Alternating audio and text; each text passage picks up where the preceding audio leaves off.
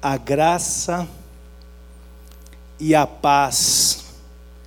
Porém, como eu disse para alguns aqui quando eu cheguei, nós não estamos falando aqui de qualquer graça e nem de qualquer paz.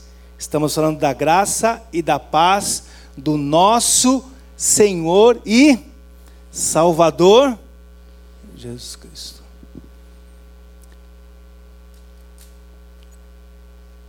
É assim que os cristãos se cumprimentam. E é assim que o Novo Testamento apresenta o início das suas epístolas, cartas, ensino, doutrina.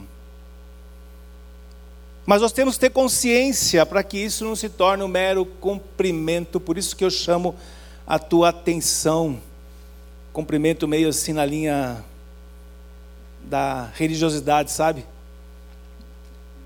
Você deseja mesmo que aquela pessoa que está diante de você, que você está cumprimentando, você quer realmente que a graça e a paz inunde esse coração? Ter essa consciência, a atividade de Deus em arrancar todas as angústias, a dor, tristeza da alma. E depois que isso é verdade no coração de uma pessoa, ela então experimenta a paz. Portanto, a graça do Bota o Salvador no meio, vai. Vamos lá de novo? A graça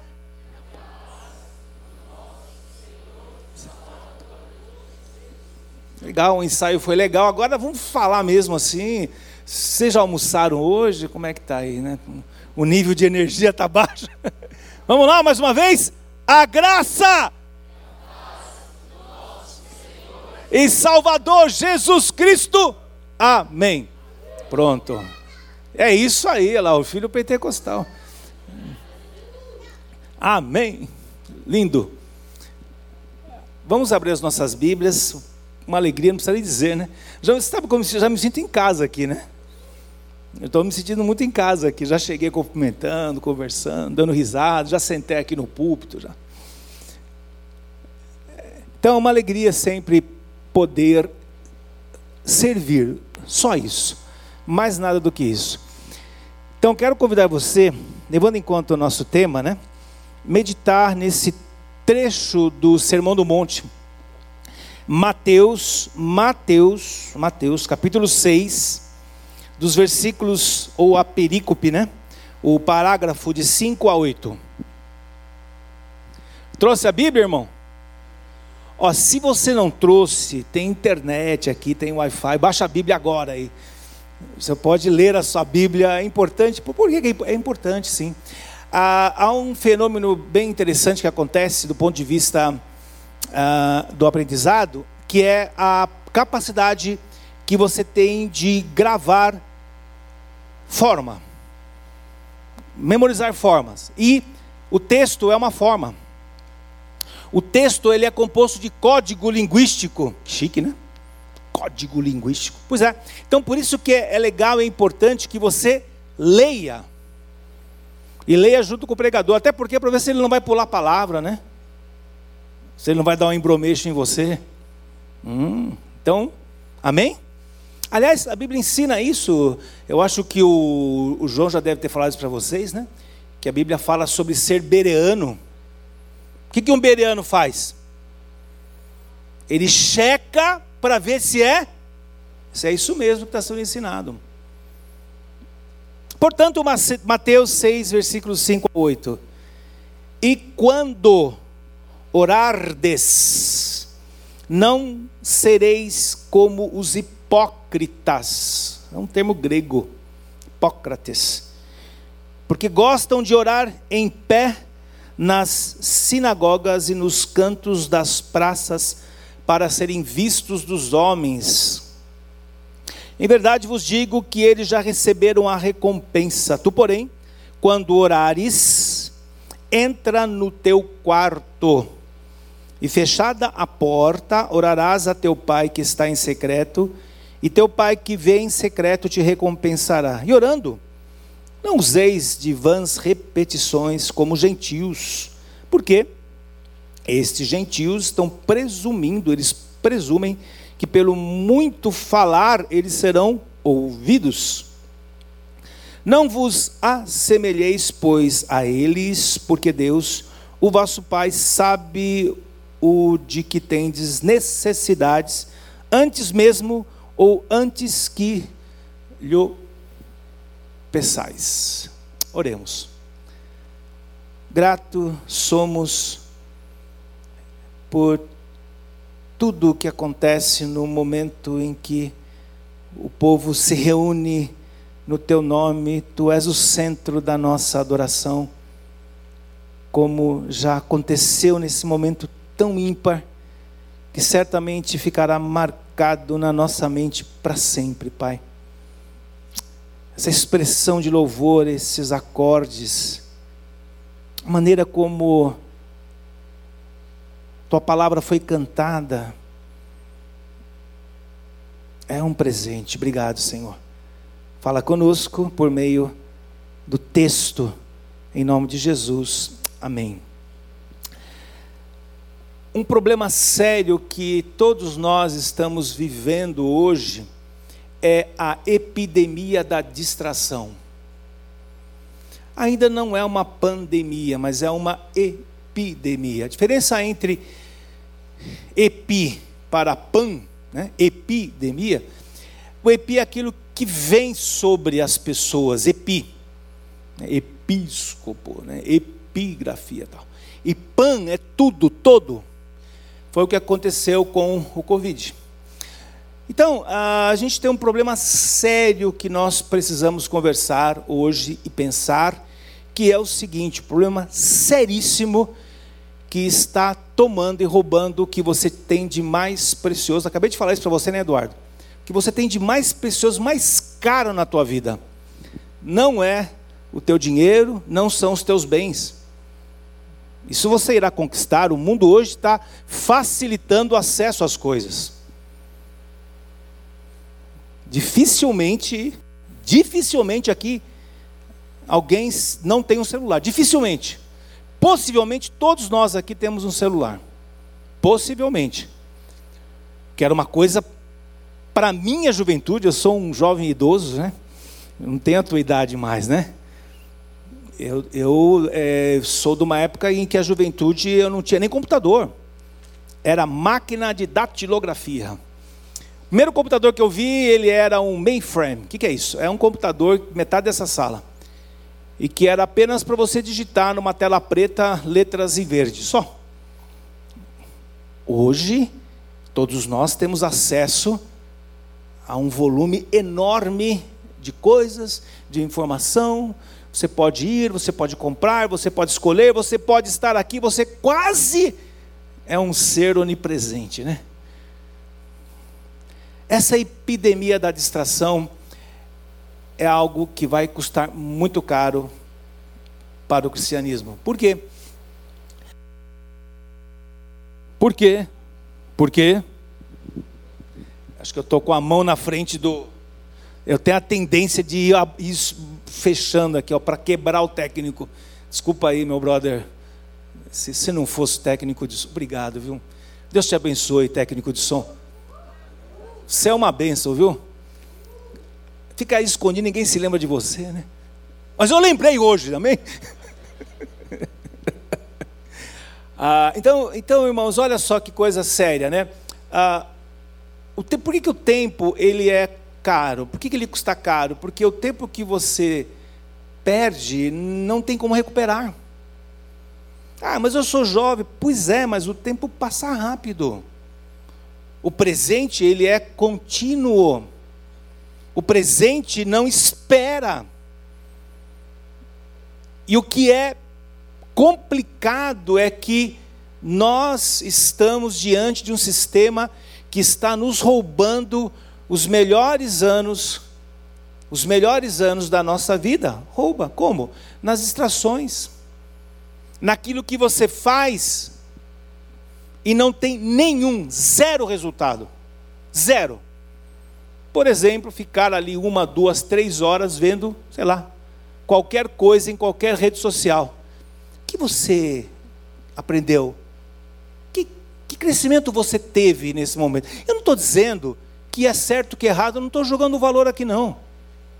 Mas eu estou dizendo que algumas coisas estão roubando aquele tempo que deveria ser o tempo do teu crescimento. Então, é um, uma reflexão que nós vamos ter que pensar. E quando eu fui finalmente despertado para isso, eu, eu me peguei nessa falha. Eu me peguei assim, doando um tempo que me custou muito caro, eu não tenho mais como voltar, não tenho mais como recuperar. Se você perde um dinheiro, você tem como recuperar, pessoas te ajudam, pessoas se juntam, vamos lá, vamos ajudar o Eduardo, vamos ajudar o João, vamos ajudar o Antônio, vamos... o dinheiro você consegue. Roubar o teu celular, levar o teu carro, se você tem seguro, o seguro devolve, mas não existe seguro para tempo. Não existe essa, essa ideia, vamos juntar aqui um tempo aqui, vou juntar o meu tempo com o dele, vamos dar tempo para esse mundo. Não tem mais tempo. E o que isso tem a ver com esse texto? Tem tudo a ver com esse texto, por quê? Porque esse tema é muito interessante, o tema de entrar. Entrar para fazer o quê? Então esse texto, ele é muito claro, ele é muito interessante do ponto de vista da estrutura, porque ele coloca para nós, olha que legal, uma possibilidade. Em lugar algum nesse texto você tem uma ordem de Jesus. Então, quem gosta um pouquinho da língua portuguesa, é importante que você tenha essa consciência que você está diante do texto e o texto tem estrutura, tem gramática. Por quê? Porque nós estamos diante de um Deus vivo que quer falar, quer se comunicar com você. O nosso Deus é um Deus que fala. Alguém aqui pode estar vivendo um momento assim. Eu preciso que Deus fale comigo. Eu quero que o Senhor, eu preciso de uma direção. Estou para ir por esse caminho e eu quero dar uma boa notícia. Nós servimos um Deus que fala. de muitas formas e muitas maneiras, mas principalmente fala por meio do seu filho, por meio do texto. O filho, Jesus Cristo, é a palavra, é o logos na língua grega, o logos que se materializou em gente, em carne. Mas saibam, Deus também fala individualmente. Eu tive assim duas grandes experiências na minha vida que mudaram o rumo da minha existência. Literalmente mudou assim radicalmente. A gente chama isso em grego de metanoia, mudança de cabeça, mudança de mente, mudança na sua ideologia. Você e eu somos comandados por ideias. As ideias que você formula, as ideias que você adicionou aí nas suas elocubrações, nas suas reflexões. Eu tinha 17 para 18 anos, foi um filho pródigo, eu tive uma experiência com Cristo logo cedo, de 8 para 9 anos, até 10, 11 anos, depois saí da igreja. Na minha adolescência, no comecinho, 12, 13 anos, fui curtir o mundão. No começo, aquele tipo de crente Raimundo, um pé na igreja, outro pé mundo, maravilha. Depois, só mundo, e mundão pesado. Na minha época, nós não tínhamos essas drogas pesadas que nós temos hoje, era lança-perfume, maconha, O, o mais pesado que existia era um tal de LSD, um alucinógeno. Né? Mas a gente vai se envolvendo com essas besteiras, com essas bobagens que roubam aí as nossas competências cognitivas. E eu virei um fumeiro. Irmãos, fui me envolvendo com companhias, com amizades, com gente que vivia nesse mundo, foi me envolvendo, até que me encontrei nessa dimensão, nesse ambiente, estou lá ali naquela pracinha ali do lado da Rickshaw.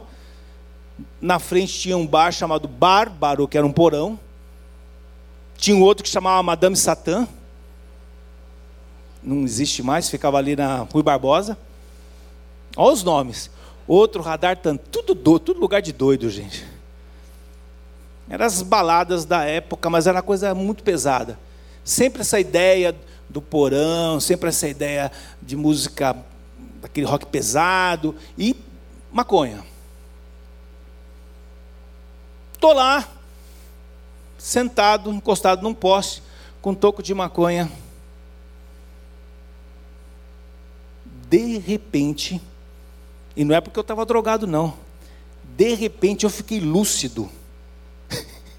fiquei lúcido, puf, abriu assim, deu uma luz na minha frente, eu fiquei lúcido. E eu comecei a enxergar aquele lugar, aquele lugar horrível, aquele cheiro esquisito, e de repente veio uma voz na minha mente, mas tão forte, tão poderosa. O que é que você está fazendo aqui? Este não é o seu lugar. Eu ouvi, porque Deus é um Deus que fala. Naquela hora eu larguei, larguei tudo, me deu um, uma consciência, uma metanoia, uma mudança de cabeça. Levantei, tenho 17 para 18 anos, levantei dali, fui, larguei, nunca mais vi aqueles, aquela, aqueles, aquelas pessoas. Fui embora para minha casa, nunca mais voltei para esse lugar. Deus falou, mas minha, minha cabeça mudou. Contei para minha mãe, aí ela abriu o coração. Estamos eu e a sua irmã há dois anos, todos os dias, ininterruptamente, das 5 às 6 horas, orando por você nesse quarto. Uma mulher, duas mulheres que dobravam os joelhos, entravam num quarto, fechavam a porta, eu nem sabia, e oravam. Por quê? Porque eles estavam vendo um perdido indo para o inferno. Segunda situação que eu ouvi também, eu tive essa experiência de ouvir a voz do Senhor. Eu já estava em atividade na, na igreja, que eu estou há 37 anos, é a IBEC. E eu e a minha princesa, aliás, João, completei 30 anos de casado com a minha princesa.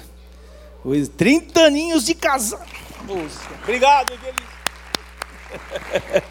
30 anos.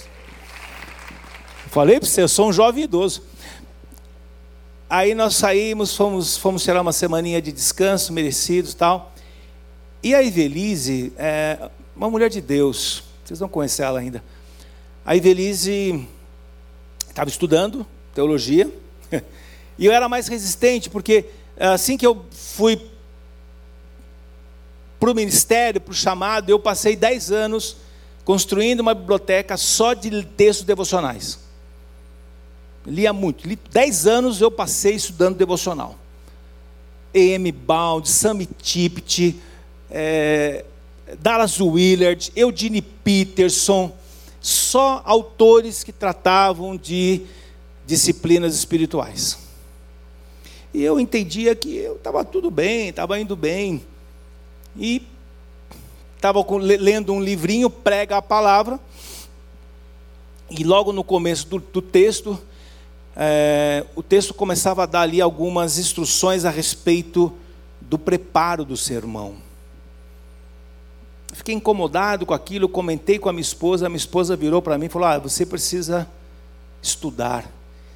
Aí bateu uma raiva, um orgulho. Falei, que é estudar, que é nada. E saí, fui para um canto assim, nós estávamos numa piscina, né? naquele momento a minha vida mudou, porque o Espírito do Senhor falou para mim: ela está certa. Você é orgulhoso. Você precisa ir para a escola. Eu estava com 33 anos. Você precisa ir sentar, você precisa aprender. Você precisa se preparar para aquilo que eu tenho para você. Deus falou na minha cabeça. Aquilo me incomodou, voltei que nem aqueles gatinhos com o rabo debaixo da perna, falou: "Amor, você tem razão". Fui lá, falei para o meu pastor, na segunda-feira falei com o meu pastor, na hora ele me pegou e me levou para uma faculdade de teologia e a minha vida mudou ali para sempre. Duas mudanças no momento em que Deus falou diretamente, mas nesse processo todo, o Espírito do Senhor segue falando por meio da sua palavra. Portanto, aquela mulher, mamãe e minha irmãzinha orando. E depois eu fiquei sabendo que a minha esposa estava orando. Ela entrava no quarto e ela estava orando pelo nosso casamento e pelo nosso ministério. Pelo meu ministério, a minha vida mudou de tal forma que eu não apenas fui estudar para o ministério pastoral, mas de, eu acho que eu sou um, um pastor improvável, mas em estudando, aconteceu na minha vida ali o chamado para a vida acadêmica e na vida acadêmica veio o chamado para a coordenação acadêmica. E na vida acadêmica, na coordenação acadêmica, veio chamado para escrever. Processo, ele é lento, mas há necessidade de dedicação de tempo. Por quê? Porque nós não estamos envolvidos numa mera organização. Você não, você não está numa organização, você está envolvido com um organismo vivo. Ser igreja não é meramente ser arrolado com um número, mas é estar envolvido com o corpo, com a alma, com a mente, com o espírito, com todo o ser, tendo Cristo como cabeça. Pensa comigo, Cada pessoa que passa pela experiência do novo nascimento é inserida no corpo. Você foi inserido no corpo de Cristo. Quando você foi inserido, você recebe um chamado de Deus. Para quê? Para assumir a sua responsabilidade como um servo, como um membro efetivo que está numa relação orgânica. Portanto, todos nós temos uma função no corpo. Deus, Ele não tem pressa, mas Ele espera que você não desperdice o que Ele te deu o tempo para crescer, o tempo para se preparar, o tempo para aprender. Saiba, Deus continua falando por meio da sua palavra, mas a palavra do Senhor, ela é complexa. O que eu digo sempre, como servo, que é o que eu me entendo, para os meus alunos, cuidado, não fale o que Deus não disse. Eu e você temos uma responsabilidade aqui. E essa conferência quer despertar essa responsabilidade. Que você aprenda a ouvir a voz de Deus, que você aprenda a escutar o que Deus está dizendo, para depois dizer o que Deus disse, e não sair na frente de Deus e ir dizendo aquilo que você acha, e aí buscar no texto base para santificar ou cristianizar as tuas teses, que é o que mais acontece hoje em dia. Por que há tanta confusão um pouco no nosso meio? Porque é exatamente isso que acontece. As pessoas vão criando ideias a respeito do cristianismo e depois elas vão para o texto para cristianizar as suas ideias. O entre é para gerar pessoas sensíveis. O entre é para gerar gente intuitiva o entre é para produzir pessoas que tenham sintonia fina com o coração de Deus. Só que há uma exigência: tempo. Tempo. Talvez você tenha dito para alguém essa semana: estou sem tempo. Só que eu quero dizer, não pode, não é bom que você diga isso para Deus. Então Jesus está diante de uma multidão, uma multidão que tem sido oprimida por várias situações ali do cotidiano do primeiro século, mas principalmente pessoas carentes de Deus. Por quê? Porque não havia gente que estava anunciando a verdade do Senhor de maneira efetiva. Então, quando ele diz, quando orares, ele não está colocando aqui uma ordem, mas ele está colocando uma possibilidade como é que a gente sabe disso? Porque ele está dizendo aqui, está usando aqui um verbo no modo subjuntivo. E o subjuntivo dá essa ideia de probabilidade. Por quê? Porque ele não está ordenando. Porque se ele estiver ordenando, ele vai contra o próprio princípio, que a gente não deve fazer isso como religiosos. Mas nós temos que entender que se você for, de fato, entrar você vai entrar para fazer alguma coisa, e o que é que o Espírito do Senhor diz para nós nessa conferência? Entrar para oração, entrar para aplicar uma disciplina espiritual. E disciplina é algo que envolve empenho, porque não é fácil entrar. Pensa comigo o seguinte: você acha que é fácil uma pessoa, por exemplo, que está transitando aqui na Domingos, Domingos de Moraes, né? Na Domingos de Moraes, entrar num lugar que para ela ainda é desconhecida? Você entra, transita porque você se sente à vontade, porque você acha que há um pouco de segurança em estar aqui. Caso contrário, o teu instinto impediria você de estar aqui. Não é qualquer lugar que você aceita entrar. Não é qualquer lugar que você vai, você até vai, mas você vai tateando, você vai com cuidado. Jesus está dizendo: há um lugar que vocês precisam conhecer, e esse lugar é o lugar secreto. Esse lugar ele chama de quarto, mas é um lugar que para muitos ainda não é conhecido. Por quê? Porque nós estamos tocando nessa experiência na superfície. Eu não conheço a tua vida, eu não sei como é que você se envolve, que você se relaciona com o seu Deus. Mas aqui é algo de tempo. Aqui é algo que envolve empenho, força. Aqui é o despertar da paixão, do desejo de querer estar com Deus e de querer ouvir a sua voz. Por isso que ele vai dizer o que fazer e o que não fazer. Então não se trata aqui de uma coisa que você faz naquele momento em que você está diante de uma refeição. Não é o tipo de oração que aconteceu como aconteceu aqui, que essa é uma oração litúrgica importante, pública. Não se trata dessas orações rápidas, mas se trata de um momento de alta qualidade. E é interessante porque o texto diz o seguinte: quando e se você orar, entra no lugar secreto, fecha a porta, você e só você, algo que o teu pastor não pode fazer por você, ele gostaria, mas não pode fazer. Eu sou o sonho dos pastores que uma igreja seja uma igreja onde cada indivíduo assuma a sua responsabilidade e efetivamente individualmente, tome consciência e cumpra. E aproveite o tempo que Deus te deu.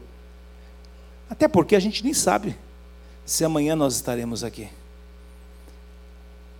O sermão do monte é desafiador. Entra você, não é você e a tua esposa, não é você e a sua linda filha Não é você e teu amigo. Entra. Só você. Mais ninguém. Entra. Por quê? Porque é tempo de crescer. É tempo de despertar. É tempo de ter os olhos abertos. É tempo de ganhar potência para discernir. Só que tem algo importante. Você jamais conseguirá discernimento se você, primeiro, não entrar e se você não perseverar. E o que é que eu vou dizer? Importa, mas não importa muito. Porque sai comigo o texto.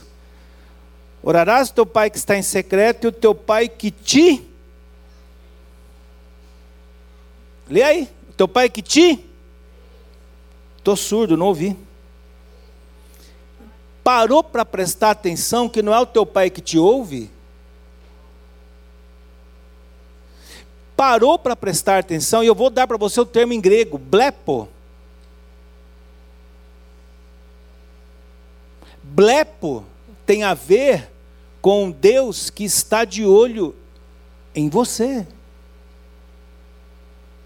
Blepo tem a ver com o Deus que está contemplando esse jovem, aquela jovem. Blepo tem a ver com a resposta de Deus no momento em que você aceita a disciplina e que você dedica o teu tempo a tua devoção, a tua vida devocional, o teu instante, o teu momento para estar a sós com o teu Senhor, com um coração quebrantado, com a alma rasgada, aquilo que Felipe falou agora há pouco, com a alma rasgada diante do Senhor, desnudado mais ou menos o que aconteceu com aquele orgulhoso profeta do Antigo Testamento chamado Isaías. Nós somos orgulhosos, irmãos. Você é orgulhoso, você é orgulhosa. Porque você já fica aqui raciocinando, pensando, elocubrando, discutindo com o texto. É, não é bem assim. Eu sei porque eu passo e passei por muito, muito, muito, muito. Nós somos orgulhosos, e isso, essa era uma, uma coisa que me incomodava. Eu tive o privilégio de ter o Dr. Shed como um, um tipo de tipo assim, de um pastor emérito, e ele fazia uma pergunta que não precisava de resposta. Ele perguntava, Marcos, como está o orgulho? Você acha que precisava responder alguma coisa?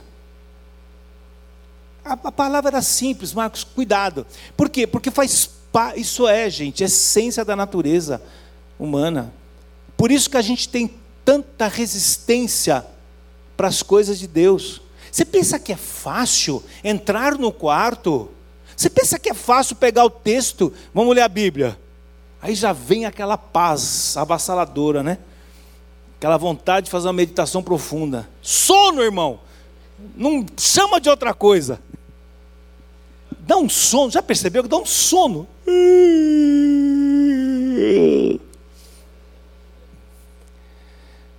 Irmãos, por que, que o reino de Deus é ganho com uma certa dose de empenho e violência. E eu vou dizer mais: vocês jovens, vocês têm energia para isso, vocês têm força para fazer isso. Jesus, quando ele propõe, quando ele constrói, quando o Espírito Santo registra, ele está dizendo o seguinte: eu tenho uma expectativa com relação a você. Jesus está dizendo isso no texto, tem uma expectativa com relação a você. Eu espero isso de você. A minha mão. Eu espero isso de você que se chama, você que diz: Eu sou cristão, sou evangélico, sou crente. Há uma expectativa nesse texto que você nunca mais esqueça desse texto de Mateus 6,6. Quando tu orares, e se tu fizeres isso, faça de maneira intensa, não desperdice o seu tempo nem o tempo de Deus, não faça de qualquer maneira, entra no lugar secreto, fecha a porta, cai de joelhos, quebrando o teu coração, rasga a tua alma, como aquele profeta orgulhoso do Antigo Testamento, chamado nada mais, nada menos do que Isaías. Isaías é aquele, aquele camarada, né? Eu acho que não tem isso aqui nessa igreja, mas eu até vou dizer. Aquele camarada que fala, ai dele, né? Ai desse pastor, ai daquele. Né? Eu, se eu estivesse no lugar daquele irmão, se eu estivesse no lugar do, do líder aqui, eu faria isso, eu faria, ai dele, ai daquele outro, até que ele vê Deus. E quando ele vê Deus, ai, ai de mim. Porque aí ele cai uma ficha. Eu também sou um homem impuro que habito no meio de um povo de lábios puros. Então veja, o que é que acontece? Vou ficar rico se eu entrar na presença de Deus? Sei não. Talvez. Deus prospera. Não tenho nenhum problema com a prosperidade de Deus. Isso é bom, mas ainda não é o melhor. Vou arrumar uma namorada. Se você não tiver o dom do celibato, sabe que é o dom do celibato? Quem não sabe o que é o dom do celibato, fala amém. Não sabe? Dom do celibato é o seguinte: é aquela pessoa que não vai casar. Simples assim. Não vai ter namorado, namorada, vai ficar solteiro, vai ficar para titio, para vovô. Se você tem um dom do celibato, mas se você não tem, Deus mesmo dará um jeito. Se você é um cara distraído como eu, eu era muito distraído. Deus vai dar um jeito. Normalmente as mulheres são mais espertas, viu, irmãos? As meninas são mais. As meninas, ó, ó para as meninas, ó. Palma para as meninas. Homem é tudo sem noção, gente. Homem faz uma coisa só de cada vez. Estou dirigindo, minha esposa começa a conversar comigo. Se eu começo a prestar atenção nela, eu erro o caminho com o gritando ali no meu ouvido: sai para lá.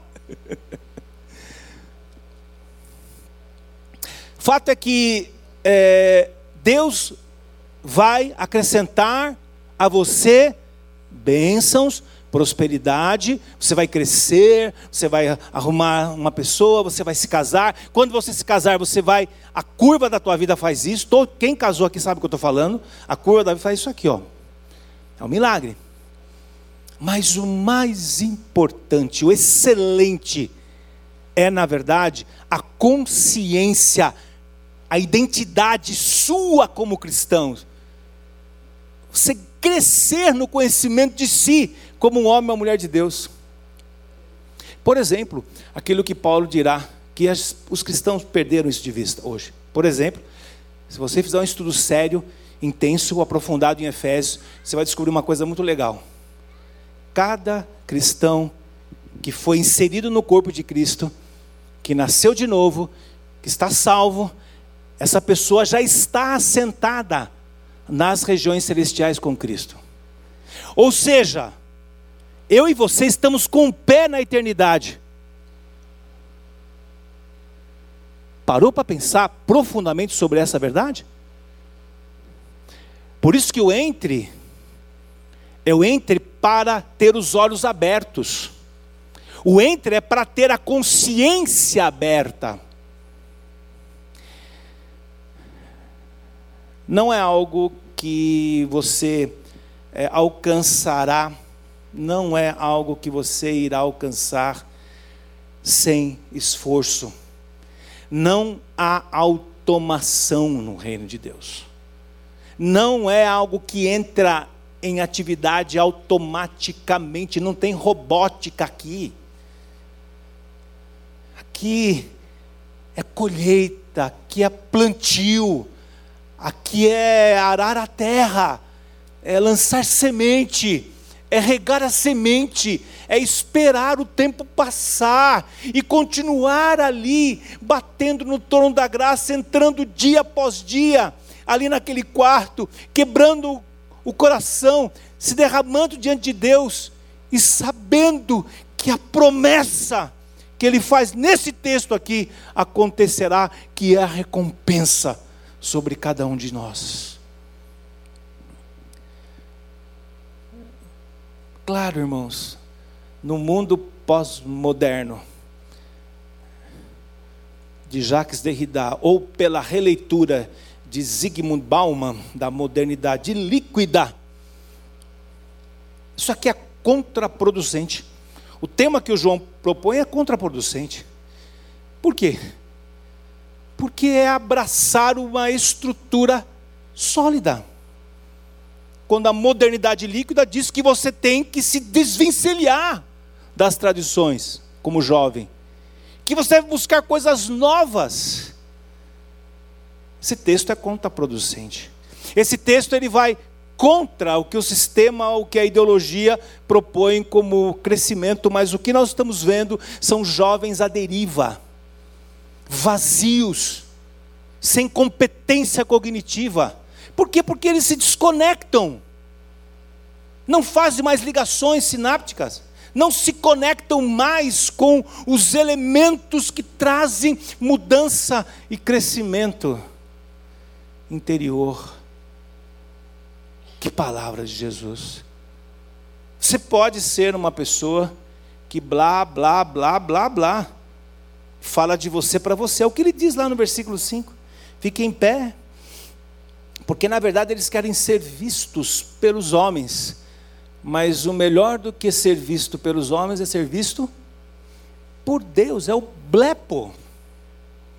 É o blepo aqui.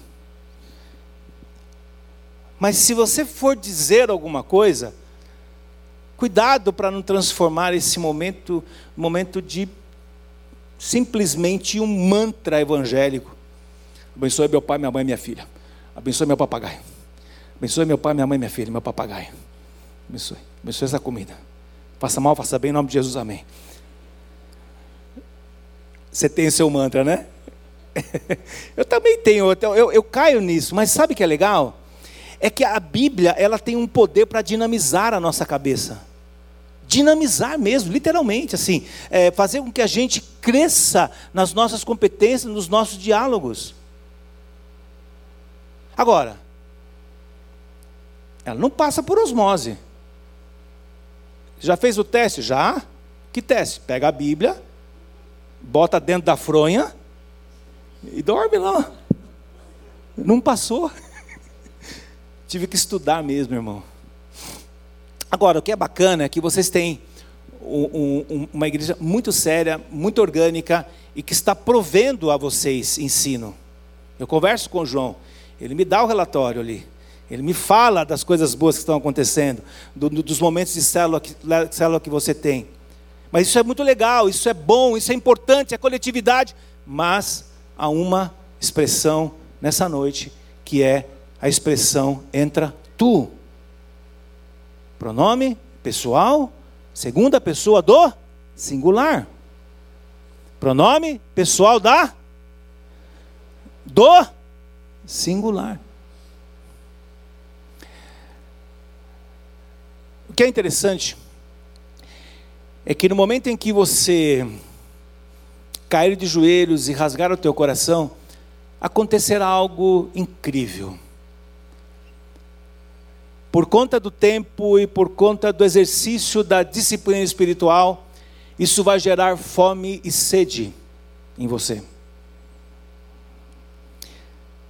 Se não há fome e sede hoje, de justiça, de Deus, é porque certamente a epidemia da distração tem levado você ladeira abaixo. Mas a partir do momento, e esse é uma evidência, em que você, de fato, responder, porque não é uma ordem, não é um imperativo, você não precisa obedecer, mas Deus tem uma expectativa, Ele está esperando que você faça isso.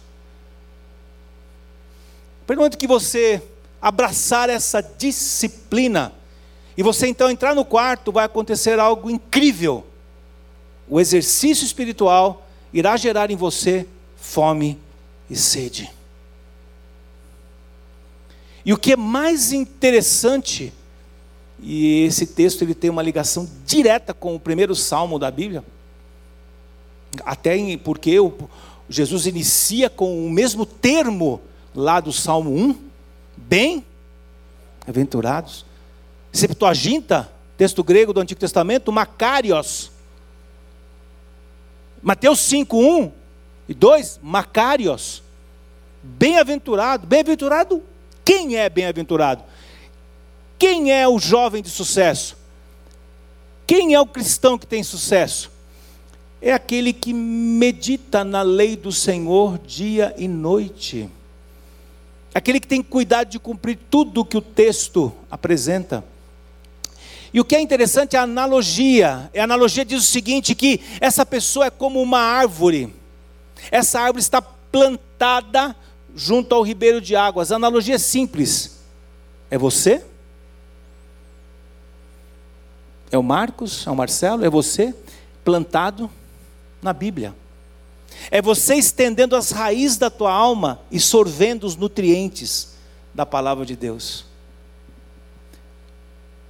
Então o que é que eu tenho que dizer? Se é para dizer alguma coisa no momento da oração, não é pelo muito falar, porque os gentios acham que pelo muito falar eles serão ouvidos. O que é e qual é o conteúdo da nossa oração? Resposta é muito simples. Você deve aprender a orar a palavra de Deus. E você vai descobrir uma coisa muito interessante se você começar a estudar as orações da Bíblia. Que as orações que foram respondidas são aquelas que foram feitas segundo a vontade de Deus. Como é que eu vou saber a vontade de Deus? Entre. Como saber a vontade de Deus? Você precisa de intuição. A Bíblia tem um nome para isso, em grego, que é a palavra frônimos.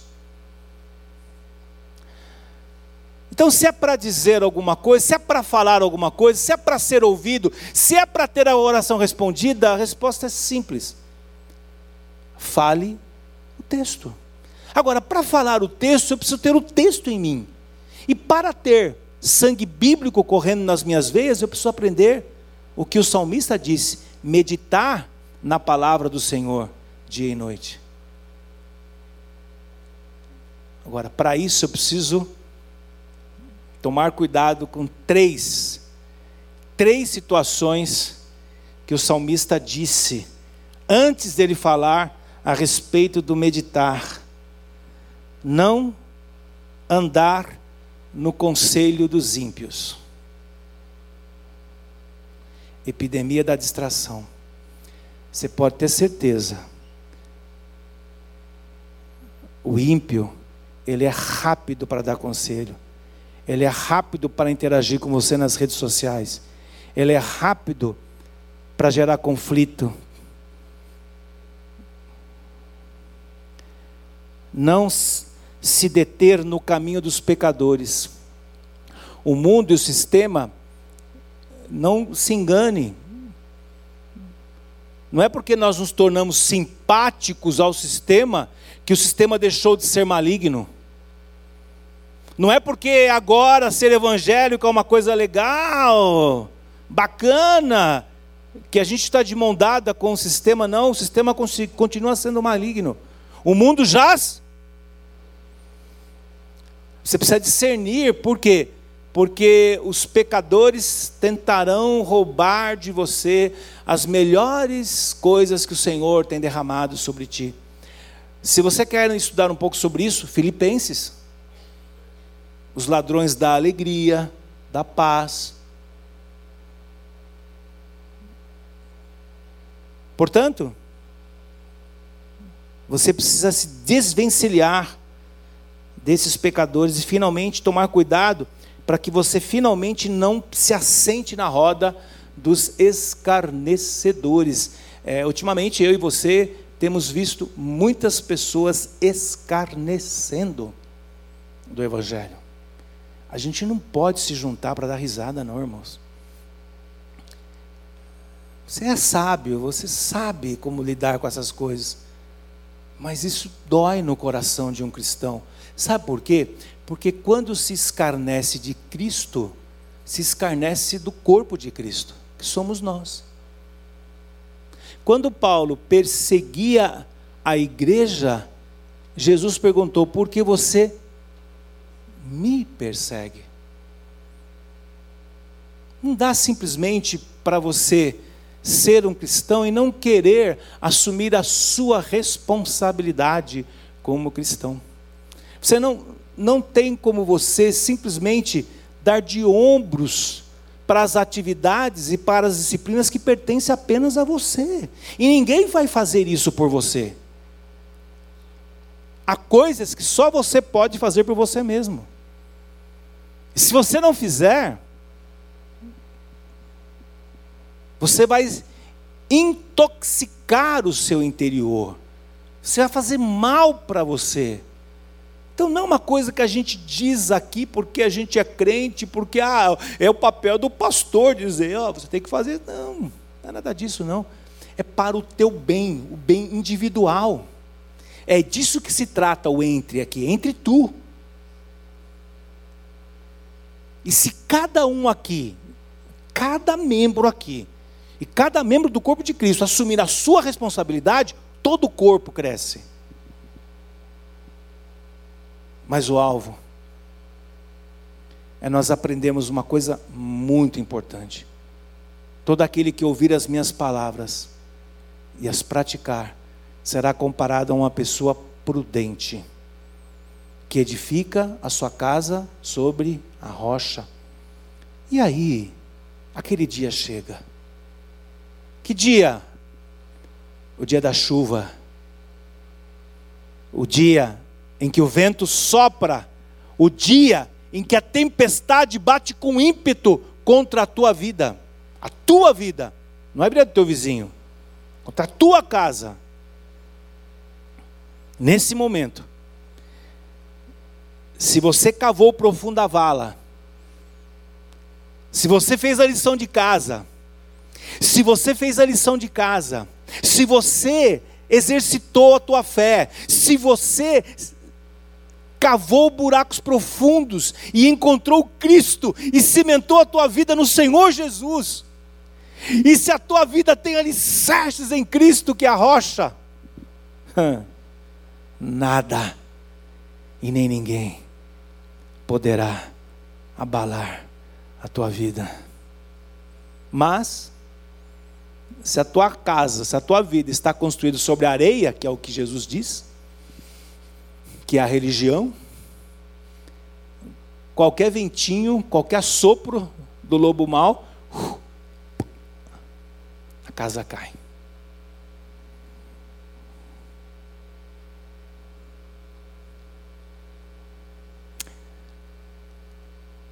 Quem, né? Seria a pergunta aqui, né?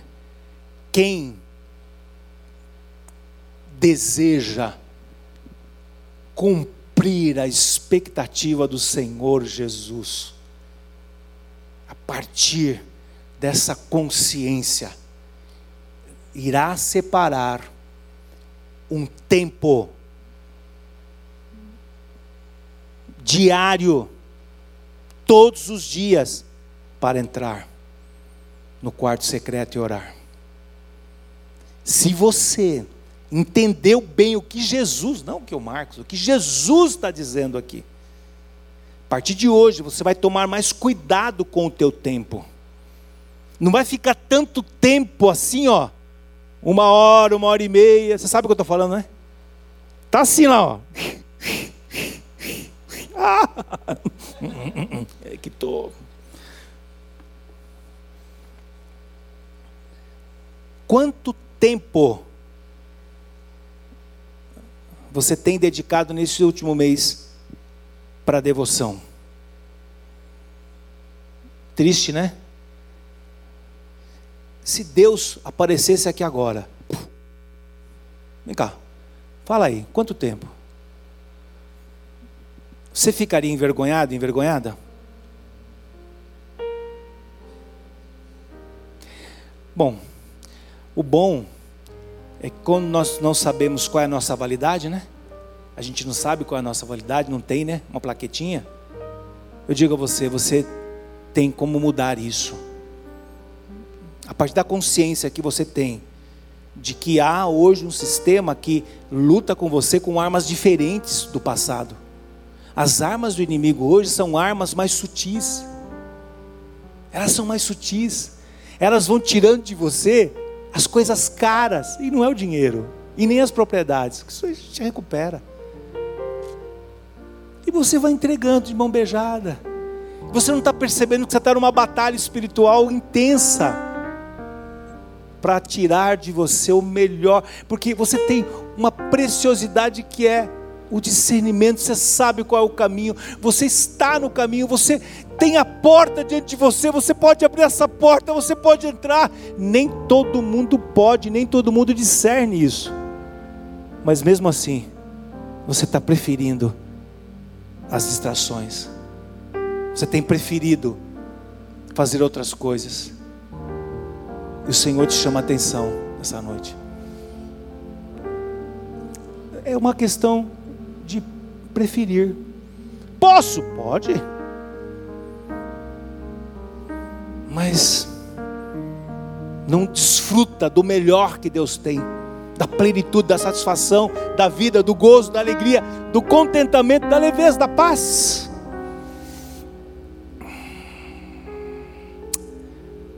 Já falei demais. A palavra de Deus é água. Ela está à tua disposição. Você pode estar morrendo de sede do lado do ribeiro de águas. Mas se você é, é, é planta, se você está estendendo as tuas raízes, os nutrientes estão diante de você. Só que demora para aquela raiz chegar ali, hein? Mas quando ela toca a água, árvore frondosa, fruto, vida, em nome de Jesus. Vamos orar? Obrigado, Senhor, por esse momento, obrigado por esse tempo. Nós te louvamos, Pai, de todo o nosso coração. Celebramos, Pai, a tua presença nesse lugar, mas muito mais do que isso. Reconhecendo, Pai, a nossa fragilidade que há o que melhorar em cada um de nós, segundo a tua riqueza Sabemos que o Senhor suprirá as nossas necessidades, mas há algo que temos que fazer. Nos desperta, Senhor, para essas disciplinas, em nome do nosso Senhor, do nosso Salvador, Jesus Cristo. Todos digam amém. Obrigado.